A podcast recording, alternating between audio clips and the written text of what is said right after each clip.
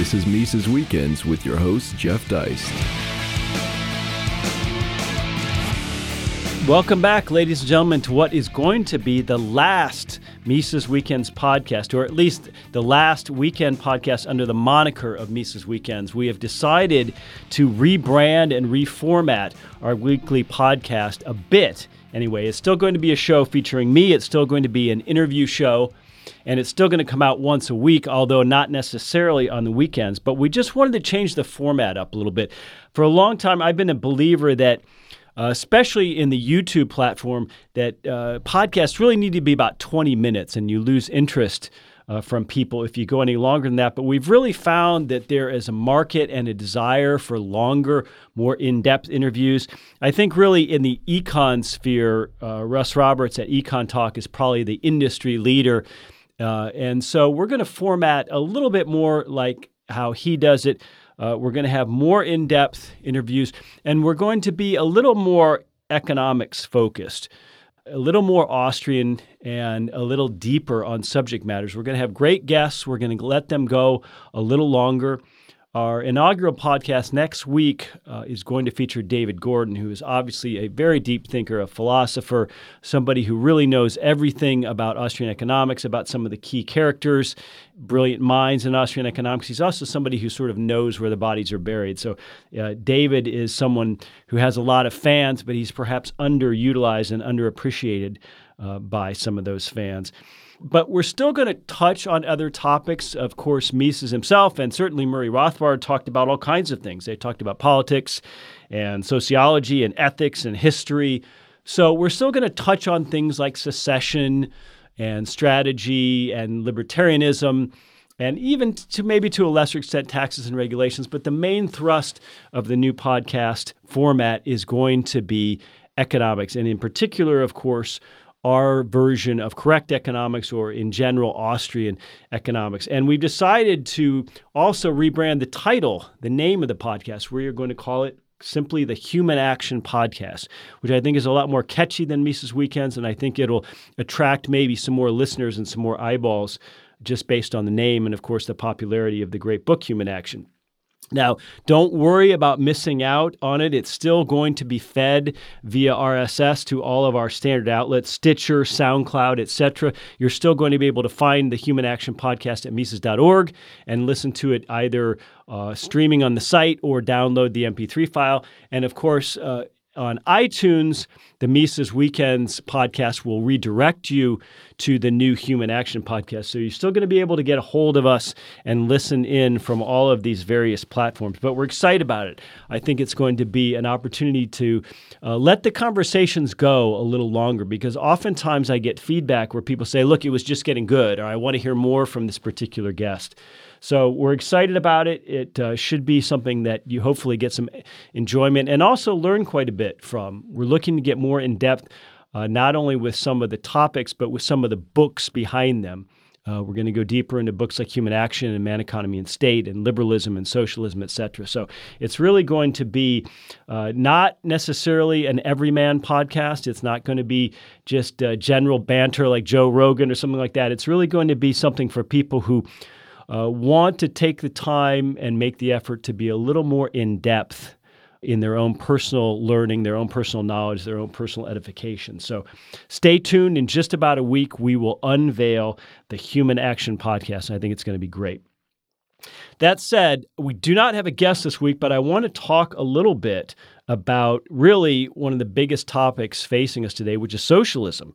Uh, a week or so ago, I wrote an article for Mises.org called Still Fighting the Last War Against Socialism because it seems like we can never suppress this bad idea that keeps cropping up. And it's very timely. I mean, you have people like Mayor Bill de Blasio in New York City, uh, the new member of Congress, Alexandria Ocasio Cortez. You have people like Bernie Sanders. Uh, you have members of the Democratic Socialists of America who now, now serve in Congress. Uh, socialism kind of has cool kid status now. And I want to talk a little bit about how and why that is. And that was the topic of my article last week. So, first and foremost, the question that those of us who are, of course, vehemently opposed to socialism as an economic or social or political system have to ask ourselves is why does it persist? Why does it keep cropping up? Why is it so popular, or seemingly so popular again among the young? Um, it's not an easy question to answer. I've heard some different theories. Uh, Doug Casey has the idea that maybe certain people's brains are just wired a little differently. That there, we don't have any proof, of course, but maybe there's a genetic component to people who sort of naturally or reflexively trend towards libertarianism. Uh, who knows about that? Uh, and also, there's human nature. People like the idea of a system that's caring, of a system that provides a free lunch. People like the idea of free stuff. So it's it's easy, I think, psychologically and conceptually to understand why socialism is, at least on paper, sounds good to a lot of people. It sounds collaborative. It sounds communitarian. It sounds peaceful. Of course, it's anything but, uh, and it sounds just. And and again, it's it's anything but once you understand that the only way to achieve equality among unequal people is to treat them very unequally uh, using force and coercion at the hands of the state, which is the opposite of justice uh, from our perspective. There's probably no better book you can read on socialism than Mises's book uh, by the same title, Socialism, with the original version in German came out in 1922. And he has a, a really interesting uh, explanation in that book about why socialism is popular. And he says, you know, there's sort of two reasons why socialism sells. And they're actually not only very different, but they're contradictory if we think about them. The first reason that it sounds moral. In other words, socialism is an appeal to the ethical high ground. And so uh, it, it, has this appeal, especially amongst, let's say, uh, the, the more educated classes, that it's noble and virtuous, and that the advocate of socialism is somehow operating on a higher ethical plane, and we all want to feel superior. That's kind of a natural human instinct. So, uh, so for reasons of pseudo morality, uh, socialism is popular, or at least theoretically popular. The other reason he posits is the idea that socialism is inevitable. Uh, that it represents some sort of end goal of human evolution towards which we're always progressing. And that in this sense, it's almost self evident that socialism is a perfected form of organizing society that will come about inevitably, of course, or, or, or uh, because uh, that, that's just how humans naturally will evolve. And so, uh, these two reasons one the, the the idea of morality and two the idea of inevitability are actually very different because if something's about morality it's something where we're making a choice and we have to fight perhaps against our uh, lesser angels. Whereas if something's inevitable it's not really moral it's something that just evolves inexorably without uh, human volition or without human choice. It's just uh, self-evident and better. So um, this is a point that he makes in socialism and it's really it's really kind of an interesting way to look at it. It's also a, a very accessible book. If you've struggled with human action, uh, you, I think you'll find socialism is a is a pretty uh, fast and, and easy read relative to human action. Of course, it's much shorter, and it's really like just like the theory of money and credit. It's an incredibly prescient book, in the sense that Mises is writing this in the interwar period. Now, keep in mind he's come home from World War One where he did see action in combat. Uh, he was a little, he was actually a, a, fair bit older than your average soldier in the Austro-Hungarian army in World War One. He was not, you know, 19 or 20 uh, during that period, but he comes back and it's, it's now the interwar years in 1922 where he writes Socialism, a book that he it says uh, he determined to write in his darkest moments or darkest hours during the war, and we can only imagine what those might have been. So he he determined that when he got out, or if he got out of that war alive, the Great War, uh, that he would write the definitive book on socialism and its ills, uh, and of course, socialism, collectivism, uh, communism, all, all, variants really that we can use uh, uh, under the term socialism, resulted in war and violence between nations. This was something he believed uh, very strongly. Whereas I think most people today, when they think of socialism, they think of uh, Scandinavia or something like that. They don't think of of uh, warring countries, but of course the the perspective and landscape was very different in the 1920s. So he writes this book, and it's important to get from the book sort of his definition of it. And of course, his definition is more of the classical or dictionary definition, where you actually have uh, common or public or the people's ownership of the means of production. And he takes pains to point out that there are all kinds of what he calls pseudo socialist economic systems, which are not actually wholly or fully socialist. And so it's a, it's a mistake. In, in the eyes of Mises, to refer to them as socialism. In other words, just uh, egalitarian or, uh, movements or movements to equalize income or wealth. That, you know, those are different things to Mises than actual outright socialism. Uh, Rothbard, Murray Rothbard took a very different view. Uh, he he talked about how there could be degrees of socialism. So, uh, if we think of private ownership of the means of production, then we think of public ownership. Uh, to Murray Rothbard, you'd say, look, you either own something outright or you don't. So when the government or the state comes along uh, and uh, you know just imposes a regulation or a tax on your property, however minute it might seem, uh, that regulation or tax dilutes your ownership. However, you know, in, in some small measure, it dilutes your ownership. And as a result, you don't have the full control over your property that you should have in, in a market economy. And control is really the measure of true ownership, whether you can do whatever you want with your property, whether you can sell it, whether you can lend or borrow against it, excuse me, borrow against it, uh, whether you can use it or dispose of it however you see fit. Uh, that's true ownership. And any dilution of that, let's say you own a piece of real estate and the government comes along and says, you know, on the very far reach of that, we're going to uh, create a public easement for uh, the electric company to to come through because there's some electrical lines over the, overhead and they might need to maintain them. And maybe that's maybe it's on such a far uh, distant part of your property you don't much care and it doesn't really affect you in any way and you feel like well that hasn't affected my ownership at all. But maybe it was on a portion of your property that you help that you hope to one day partition and sell for a housing development. All of a sudden you'll be unable to do that and what you thought of as 100% undiluted ownership of your property is now actually compromised uh, quite a bit in a sense, since you no longer fully control what you can do with that piece of real estate. The state, the government, let's say the local or city government in this case, has become a de facto partial owner of it. So, in the Rothbardian conception, that is semi socialism. You know, just something as, as uh, ordinary as a zoning law or an easement uh, be, you know, and of course, Rothbard tended to be very absolutist in all kinds of things. Uh, in, in, his view, that represents semi socialism because the government uh, now partially controls and thus partially owns your property. So uh, we have to understand that there are sort of different ways to look at the meaning of the word socialism. And e- even amongst uh, classical liberals or libertarians like Mises and Rothbard, there can be a little bit of difference of opinion.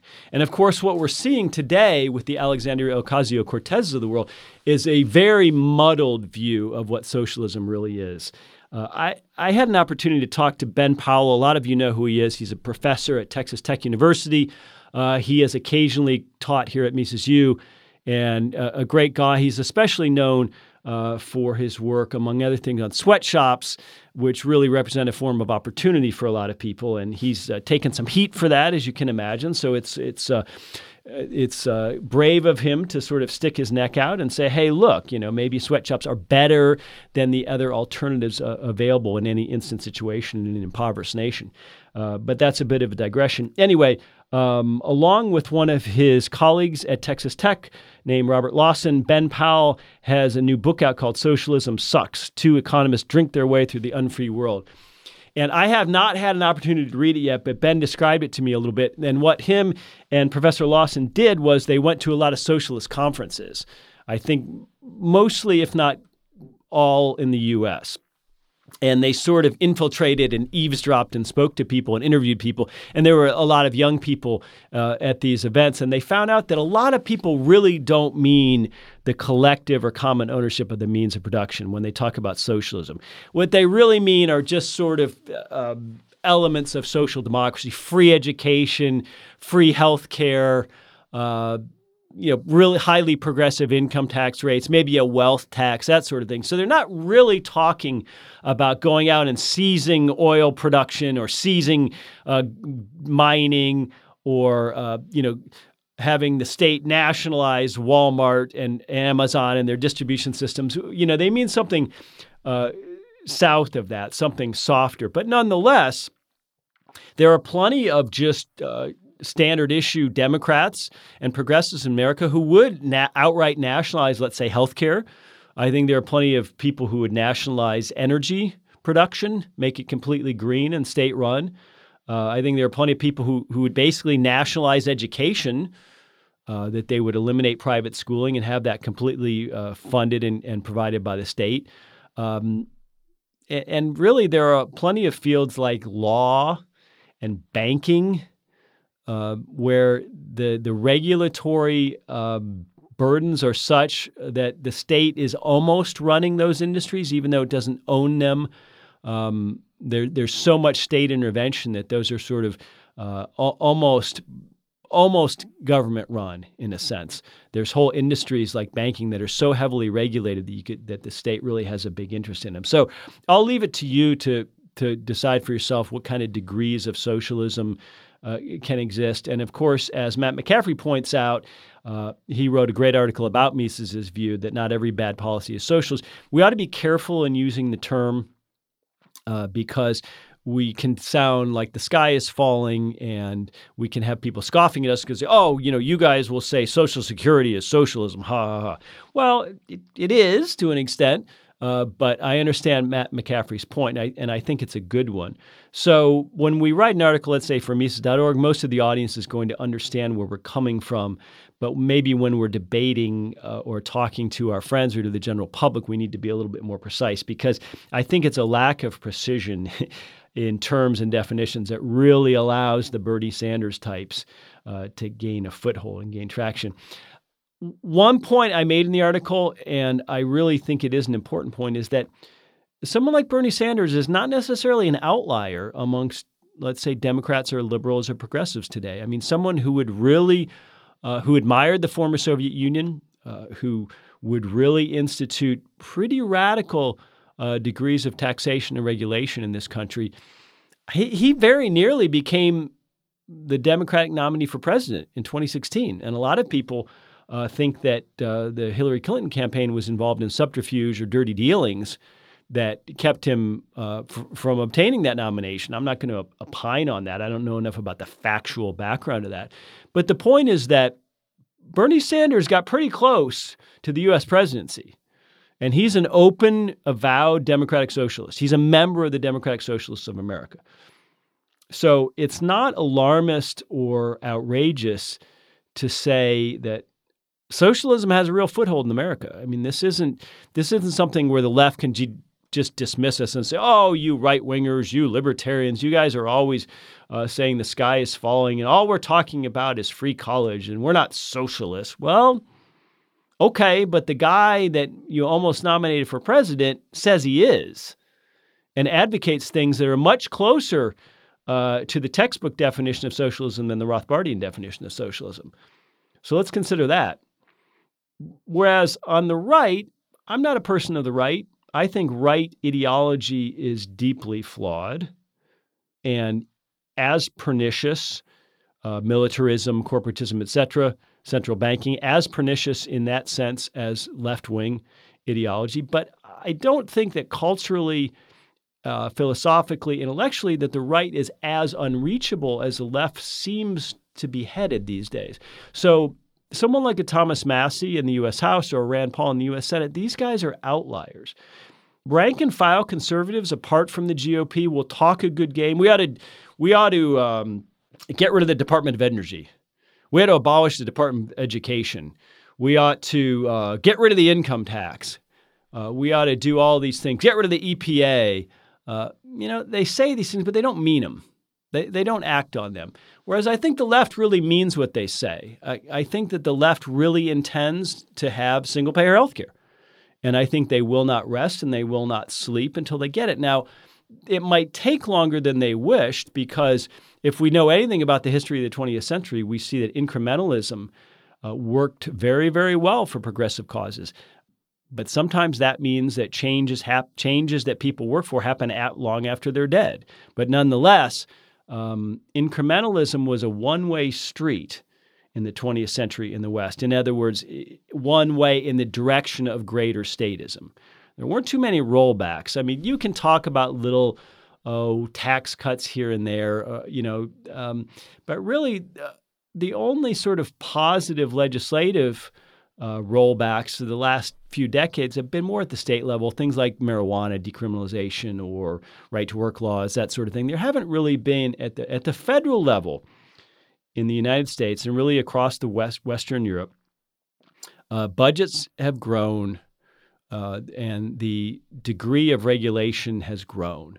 The degree of state control has, has undeniably grown in the West and moved us closer to a, a, socialist or collectivist position, however incrementally. I know a lot of people on the left will disagree with that, that, but that's certainly the way I see it, and I think facts and history would back that up. So that's the difference: is that the left today in America is serious, and the right is just sort of kidding. The right doesn't have any coherent ideology right now. What they ought to be talking about is ownership and opportunity. They ought to be saying the left is the party or the movement of dependency and we're the uh, movement and party of opportunity. And we want you to own things. We want even average people who make $40,000 a year, whatever, to own stocks and, and to have opportunities and to be entrepreneurial and do things. But they don't talk about that. They just talk about ridiculous things. Whereas the, the left is pretty focused uh, to, towards their goals. And so I think it's it's a big difference, and I think it's something that that we ought to recognize the the importance of incrementalism. So, where does that really leave us today? Um, you know, Trumpism is, I think, not conservatism in any way. I think it's a it's an odd mixture of left and right, and I think there's probably a, a, reasonable chance that Donald Trump does not serve a second term. Maybe that's 50 50 at this point. So it's going to be interesting to see uh, who the Democrats nominate and whether socialism really uh, becomes part of the conversation. To the extent it does, I think those of us who are anti socialist have to take stock of things and we have to understand that our efforts, whether that's political or cultural or social or uh, educational, at least in, in the case of the Mises Institute, are failing to an extent. And we have to uh, figure out how to come at things perhaps in a different way that helps people to understand why socialism is, is not just unworkable, but it's also evil that there's an, a, moral component to it. And it's the opposite of what uh, Mises identified socialists actually think. It's actually quite an immoral system because it, it uses force and laws and guns and jails to enforce it all.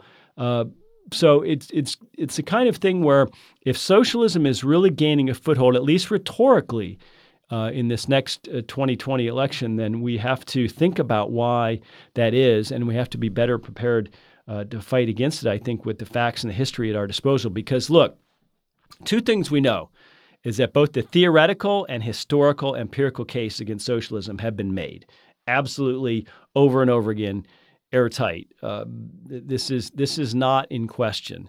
Uh, what is in question is, I suppose, our marketing efforts and also our, our ability to reach people, uh, especially young people.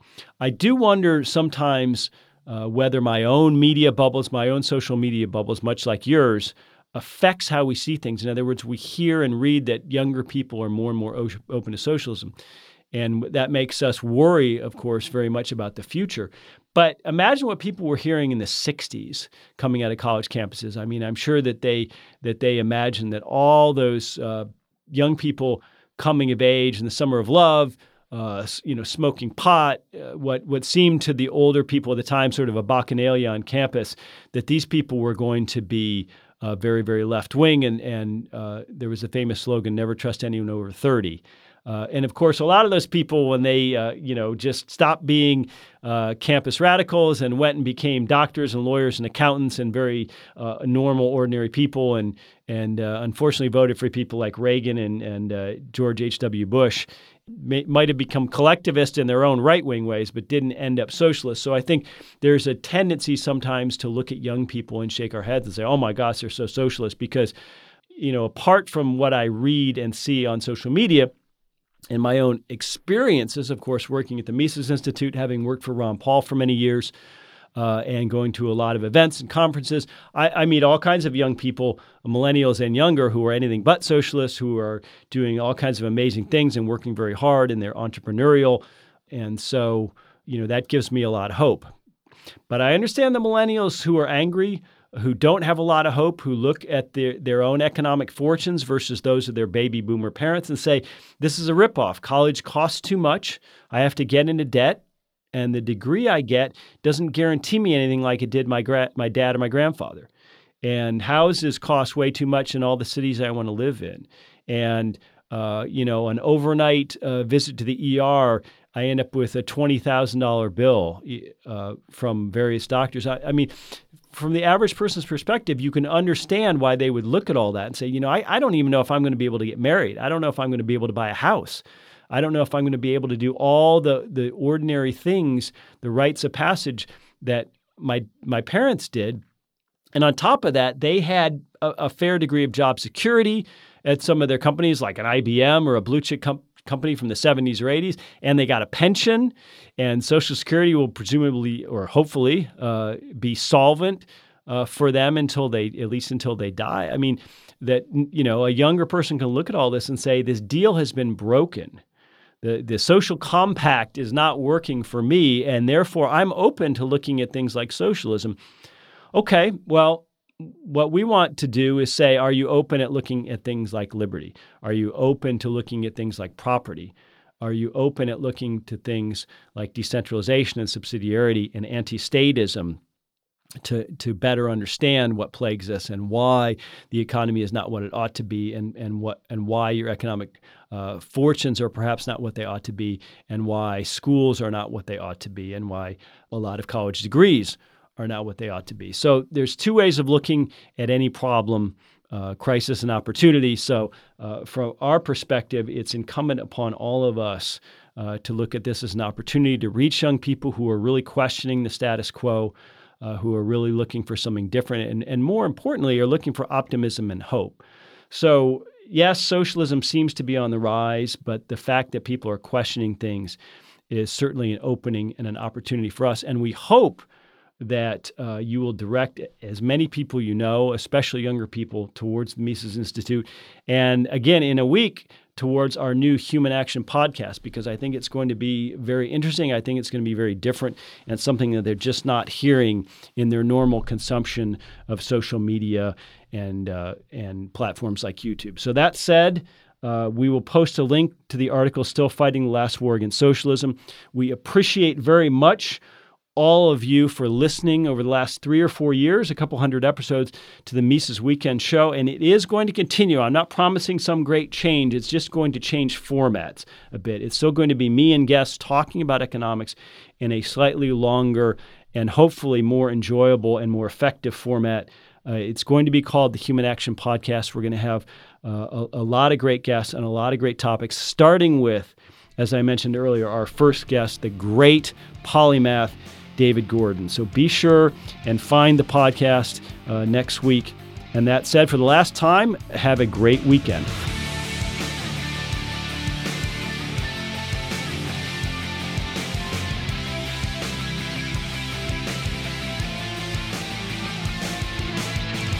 Subscribe to Mises Weekends via iTunes U, Stitcher, and SoundCloud, or listen on Mises.org and YouTube.